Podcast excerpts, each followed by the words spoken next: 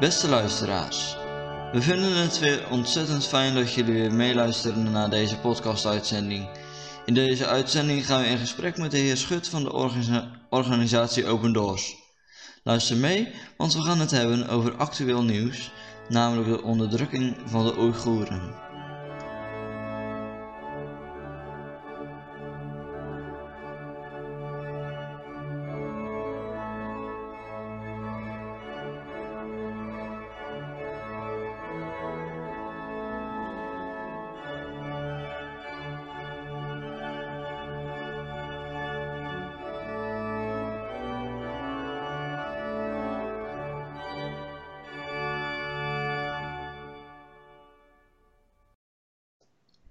Goedenavond meneer Schut. Fijn dat u eh, bij ons bent ingelogd via Teams, want we houden deze uitzendingen via Teams. Wilt u ons wat meer vertellen wie u bent en wat Open Doors precies voor organisatie is? Ja, Paul, jij ook een goede avond toegewenst. Uh, inderdaad, ik ben werkzaam bij Open Doors uh, voor 40 jaar. En de laatste jaren met name in Azië. En daar moet je denken vanaf Afghanistan tot aan de Filipijnen toe. Um, Open Doors is een organisatie die opkomt voor de vervolgde kerk wereldwijd. En werkt in meer dan 60 landen waar christenen dus worden vervolgd of onderdrukt of gemarginaliseerd. En met name door de identiteit in Jezus Christus. Uh, Open Doors is een uh, interkerkelijke organisatie. En is volledig afhankelijk van steun van christenen in Nederland, van kerken in Nederland, maar dan uiteraard ook wereld, wereldwijd. laat ik even heel duidelijk stellen dat onze missie niet is om het lijden weg te nemen. omdat lijden een bijbels concept is.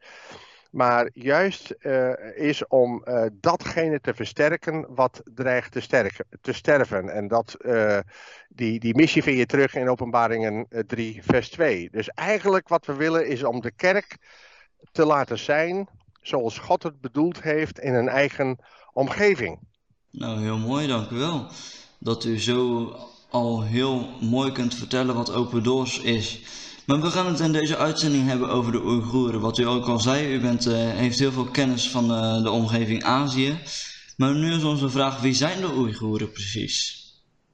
Nou, de Oeigoeren is een, een Turks, Turks volk dat cultureel en taalkundig gezien tot Centraal-Azië behoort. Um, het is een moslimminderheid die woonachtig is in de provincie Xinjiang en Xinjiang betekent eigenlijk niets anders dan nieuw leven of nieuw land, moet ik zeggen. Deze provincie ligt in het noordwesten van China en heeft een bevolking van bijna 22 miljoen. Maar het interessante daarvan is dat er maar 45% Oeigoeren wonen en 40% Han-Chinezen. Als we even teruggaan in de tijd, uh, in 1949, dus 71 jaar terug, waren er maar 6% Han-Chinezen in de provincie. En de Han-Chinezen zijn met name door de overheid met allerlei economische voordelen naar deze provincie gelokt. Je, kunt hier eigenlijk spreken van neocolonisatie. Vorig jaar heb ik bijvoorbeeld de hoofdstad Urumqi bezocht. En je ziet dan heel duidelijk dat de Han-Chinezen een bevoorrechte positie hebben op de oorspronkelijke bevolking. Maar het is dus oorspronkelijk een Turks volk. Mooi om te horen, fijn. Um, ja, voor velen is het waarschijnlijk ook wel bekend, de Oeigoeren leven in onderdrukking. Maar nu is onze vraag, wat mogen deze mensen nog in China en van China eigenlijk, om uh, het goed te begrijpen? Nou, om deze vraag goed te kunnen beantwoorden, zullen we eerst naar de achtergronden moeten kijken. Ja. Uh, de provincie Xinjiang heeft namelijk een hele belangrijke strategische geopolitieke waarde. Um, als je naar de wereldkaart kijkt, kun je ook zien dat uh, de provincie grenst aan acht verschillende landen. Rusland, Mongolië, Kazachstan, Kyrgyzstan, Afghanistan, Pakistan en Indië. Dus de meeste zijn islamitische landen. Het westen van China bevat bijna de helft van de grondstoffen en is bovendien een doorvoerkanaal van, bij, uh, van 28% energievoorziening voor het land. Verder is het land, of de provincie, goed voor 30% van de olie- en gaswinning. En dus een grote leverancier, maar ook van kantoen. En wat essentieel is voor de kledingindustrie in China. Ook heeft het een belangrijke functie in de waterhuishouding voor het land en heeft het testlocaties voor nucleaire proeven. En waarschijnlijk hebben onze luisteraars gehoord van het One Belt, One Road initiatief van de Chinese overheid. Maar wij kennen dit in Nederland beter als de nieuwe zijderoute initiatief. Eh, wat niks anders is dan een ontwikkelingsstrategie gericht op verbinding en samenwerking tussen China en landen in Afrika en Eurazië. De provincie heeft dus een erg strategische ligging eh, voor dit initiatief. Het is een ontwikkelingsstrategie die aansluit bij China's strategie om zijn hegemonie in de regio te versterken. En tegelijkertijd om het handelsnetwerk te scheppen. Dus eh, je kunt zeggen, hoe sterker ze omliggende landen maken, hoe sterker ze hun eigen afzetmarkt kunnen creëren. En deze context moeten wij in de gaten houden als wij naar de dromen van de Oeigoeren kijken. De Oeigoeren hebben namelijk altijd een droom gehad om onafhankelijk te worden van China. In de 30er en 40er jaren hebben zij twee keer een onafhankelijkheid van China afgekondigd. En ze noemden eh, hun provincie vervolgens ook Turkestan. En om dit te verwezenlijken, schuwden zij niet om geweld te gebruiken. In 2009 waren er serieuze etnische rellen waarbij meer dan 200 doden vielen. Eh, 2008 en tot aan 2014 waren er verschillende terroristische aanslagen die tientallen dodelijke slachtoffers eisen. Een onafhankelijkheidsstreven dus, met een islamitische achtergrond. Islamitische invloeden zijn sterk en het schijnt zelfs dat er meer dan 5000 Oeigoeren zich hebben aangesloten bij IS in haar hoogtijdagen. Xinjiang is dus politiek, economisch en strategisch een erg belangrijke provincie voor Peking. En daarom, naar mijn mening, zal China het nooit toestaan dat het onafhankelijk gaat worden. Of dat het een broeines voor opstanden zal zijn. Daarom hebben zij een tweeledige strategie ontwikkeld met betrekking tot de Xinjiang-provincie. Namelijk het toepassen van significatie. En wat niks anders wil zeggen dat ze de provincie Chinees willen maken. En dit doen ze door het onderdrukken van de plaatselijke bevolking. Uiterlijke islamitische uitingen worden steeds minder getolereerd. Waar moet je hierbij denken? Nou, denk aan het dragen van baarden, wat een uiterlijke toon is van een islamitische identiteit. Ouders mogen bijvoorbeeld hun pasgeboren baby's geen islamitische namen meer geven. Moskeebezoek wordt sterk afgeraden en elke bezoeker wordt digitaal geregistreerd. Gelovigen mogen geen Koran meer thuis hebben of in het openbaar bidden. Onze gids bijvoorbeeld, toen ik in uh, Xinjiang was, moest zijn eigen Koran begraven. Namens op winkels in de Oeigoerentaal verdwijnt vrijwel geheel uit het straatbeeld. Op winkels, vroeger was het Oeigoerentaal, de Turkse taal, tegenwoordig is het allemaal Chinees. Boeken in een eigen taal zijn vrijwel niet meer beschikbaar. Helaas heeft dit ook de nodige negatieve gevolgen voor de plaatselijke kerk. Christenen hebben ook minder vrijheid gekregen en, en de kerkdiensten zijn daardoor beperkt geraakt. Maar met name voor de moslims die tot geloof in Jezus Christus zijn gekomen, hebben het erg moeilijk en worden vervolgd. Nou, dit is de hele korte opsomming van wat er in Xinjiang gebeurt. Ja, dus dat is eigenlijk heel veel. Uh, u heeft heel veel kennis, dat is mooi om te horen. Fijn is dat. Maar um, ja, hoe voelen ze zich hier eigenlijk bij? Hoe ze dit moeten meemaken? Want je hebt gezegd, ze mogen weinig. Um, kunnen ze nog wel meekomen in de samenleving bijvoorbeeld? Nou, de bevolking voelt zich hierdoor behoorlijk onderdrukt. Uh, dat hun rechten worden geschonden, uh, hun etnische en religieuze identiteit wordt van hen afgenomen. Uh, je kunt zeggen ze lijden onder deze culturele genocide. De Han-Chinezen daarentegen voelen zich vrij en genieten van de vele privileges die ze krijgen. Je kunt dus zeggen er is een tweedeling in de maatschappij gaande. Ja, ja, ja, ja, ja. Um, ze worden ook in de gaten gehouden. En hoe wordt dat gedaan en door wie uh, worden ze in de gaten gehouden? in grote lijnen kun je zeggen dat het ten eerste door de sociale controle gebeurt. Mensen worden verantwoordelijk gehouden voor elkaars gedrag en, en misstanden kunnen collectieve straffen tot gevolg hebben. Dus je buurman, als ja. buurman zijnde ben je verantwoordelijk voor je andere buren. Maar de grootste bedreiging komt wel van de overheid. Uh, ik heb 90 landen wereldwijd bezocht. En buiten Noord-Korea om was dit het land wat het meeste uh, en effectiefste controle had. Um, en ik durf rustig te stellen, het is nummer 1 in de wereld qua digitale bewaking. Uh, het heeft bijna een, een autoritaire of Orwelliaanse manier ontwikkeld om dit na te streven. Overal op straat, waar je ook loopt, zie je camera's. En sommige hebben gezichtsherkenning. Om de 50 meter, oftewel op elke hoek van de straat, heb je een politiepost. En wat het bizarre is, Paul, uh, elk huis heeft zijn eigen barcode. En, en deze barcode geeft aan hoeveel mensen in een bepaald huis mogen wonen. Um, je moet je voorstellen, de politie gaat langs elke woning, of kan in principe langs elke woning gaan. En die scannen dan met uh, hun uh, telefoon de barcode van dat betreffende huis. En dan kunnen ze dus zien hoeveel mensen er in het huis mogen zijn. Uh, als je bezoekers hebt, dan moet je je van tevoren melden bij een security post. En elke post is verantwoordelijk voor ongeveer 150 gezinnen per woonblok. Dus het is allemaal zeer beheersbaar uh, opgezet. Um, een andere bizar punt is, en dat hebben we ook meegemaakt, dat er controle plaatsvindt op het benzinegebruik. Je moet je kunnen verklaren dus waarom je een bepaald aantal kilometers gereden hebt. En het verbruik van benzine wordt dus eigenlijk geassocieerd met je gedrag. En op die manier proberen ze in de gaten te houden of je ook terroristische motieven hebt. Um, er is heel veel stille politie op straat. En ik zeg stil omdat ze niet in uniform lopen. Maar dat merk je omdat je constant gevolgd wordt door dezelfde personen op straat. Je hoeft je uh, hotelmaat te verlaten en je ziet gewoon twee of drie mensen op gaan staan en die weer gaan volgen.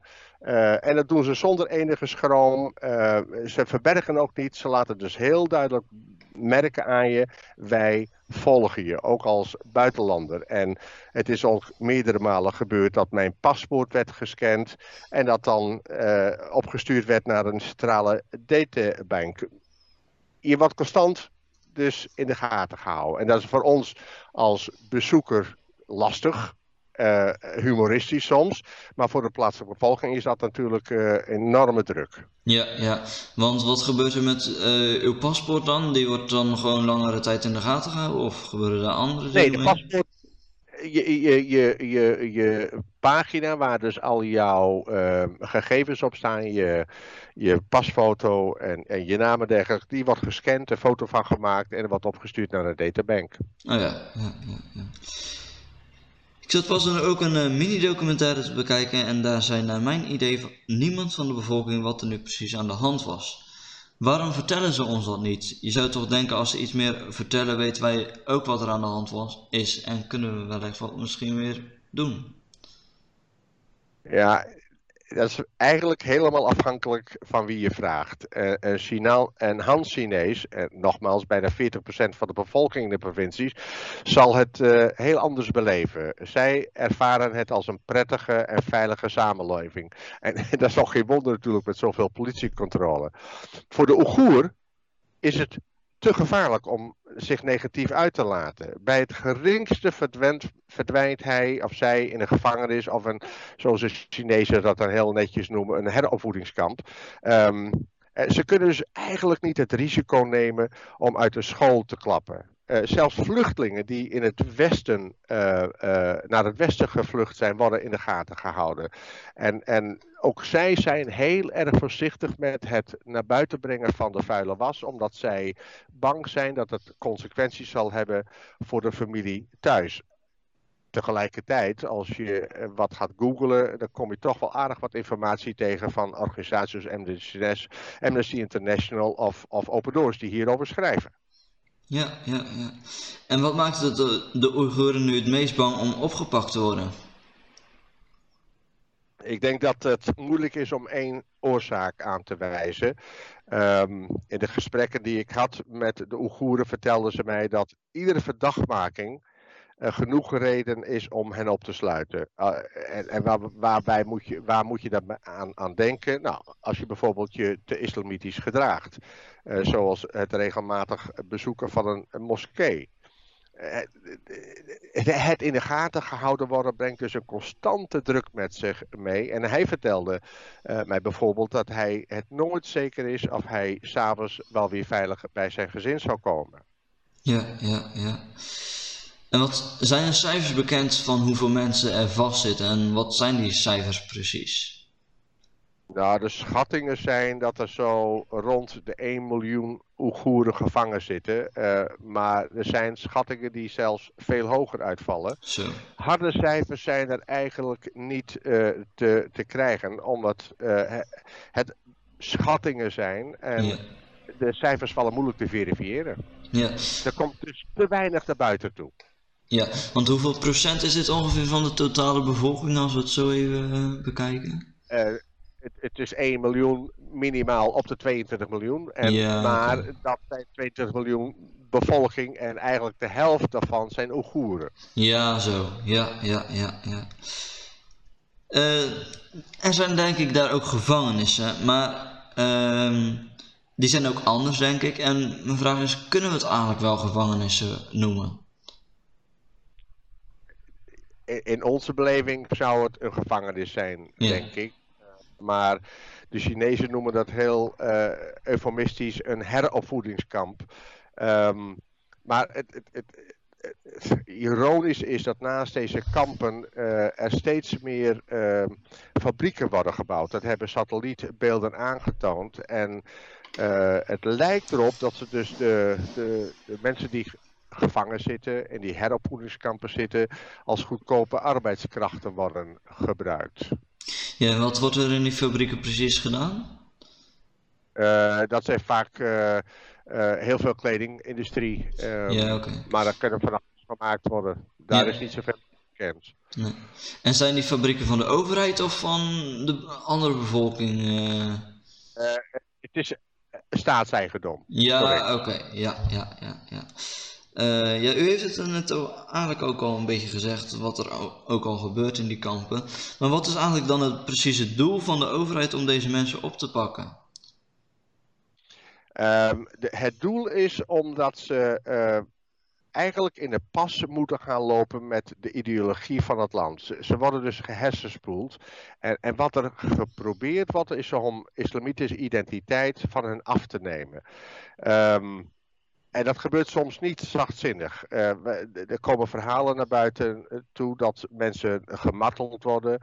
Ze worden met ijzeren stokken geslagen of zelfs opgehangen aan hun handen. Uh, de voedselvoorziening uh, is heel erg schaars. Maar wat nog dramatischer is, als je het zo mag stellen, dat vrouwen gesteriliseerd worden. En kinderen worden soms van hun ouders afgepakt. Of man en vrouw worden van elkaar gescheiden. Ja. Er vindt echt een heropvoeding plaats uh, over de Chinese cultuur, over de taal uh, en hoe voorspoedig het land al allemaal niet is. Uh, al met al dus een, een, een, een, een, een verschrikkelijk beeld wat er ge, gegeven wordt van wat daar gebeurt in die kampen. Ja, ja, ja. En, en waar gaan die kinderen dan naartoe die weggaan bij hun ouders? Maar die worden elders in het kamp uh, opge, uh, opgevangen, uh, als ik dat woord mag. Ja, en, ja, ja. Niet aangepakt. Ja, ik snap het. En ja, misschien raar woord om te gebruiken, maar maakt de overheid succes? ik, ik vraag het maar, het is misschien geen gepast woord, maar... Um, ik denk dat ze heel erg succesvol is. Uh, en wat proberen ze daarmee te bereiken? Ze proberen te bereiken uh, dat dus de, het terrorisme dus met, uh, bij de wortel wordt vernietigd. Um, Um, maar, maar wat we heel goed in de gaten moeten houden, dat de Chinese samenleving uh, er heel anders uitziet dan onze westerse samenleving. In, in het Westen geloven wij namelijk heel sterk in het recht van het individu en de vrijheid van meningsuiting. De Chinese kijk is totaal anders. Zij, zij zijn van mening dat het collectieve belang boven het belang van de individu uitstijgt. Familie bijvoorbeeld is veel belangrijker dan het individu. In, in, in individu. In, in China ben je wie je kent. En elke gevaarlijke theorie die de meerderheid in gevaar brengt, wordt als vijandig beschouwd je kunt zeggen, de Chinezen streven naar harmonie. Harmonie in de samenleving, harmonie met de kosmos. En, en zij zeggen dat onze westerse waarden niet werken in een samenleving als de hunne. En dat wij geen oordeel moeten vellen over de, cultuur die wij toch niet begrijpen. Um, in het Westen, wij Nederlanders denken vaak dat welvaart samenhangt met democratie. China denkt echter dat welvaart samenhangt met de kosmische orde. Met orde, met harmonie. Uh, en, en ik denk dat ze heel effectief zijn, tenminste aan de oppervlakte, omdat er vrijwel geen enkel openlijke onrust meer is en mensen volledig in de pas lopen. Onderhuids is er natuurlijk heel veel tegenstand en, en ontevredenheid, als je dat zo mag stellen. Ja, ja, ja. Uh, we zijn aan het eind gekomen van deze uitzending alweer. We zijn veel wijzer geworden. We hebben gemerkt dat u ontzettend veel kennis hebt. Uh, ja, u werkt al jaren natuurlijk bij Open Doors. Dat uh, kunnen we wel merken. Maar wat nog belangrijker is, we hebben ook een grote nood van een ander deel uit deze wereld gezien. En wat zou u nog als laatste tegen onze luisteraars willen zeggen? Um, dat um, wij moeten bidden. Ik geloof dat, dat wij als christenen uh, het belang van gebed moeten uh, inzien. De mensen kunnen fysiek opgesloten zijn, maar gebed penetreert muren. Gebed overstijgt alles. En ik, met name moeten we bidden voor de kerk in Xinjiang, voor de jonggelovigen, uh, vooral diegenen met een moslimachtergrond, dat zij hun geloof mogen behouden, dat zij gesterkt mogen worden, omdat ze weten dat mensen in het Westen voor hun bidden. Bedankt voor uw uh, antwoord. Dit was dan echt de laatste vraag. We willen iedereen bedanken voor het meeluisteren van onze uitzending. We wensen iedereen nog een fijne avond toe. Mocht u of jij overdag luisteren, een fijne dag. En laat ook uw of jouw gebed er zijn voor de Oeigoeren.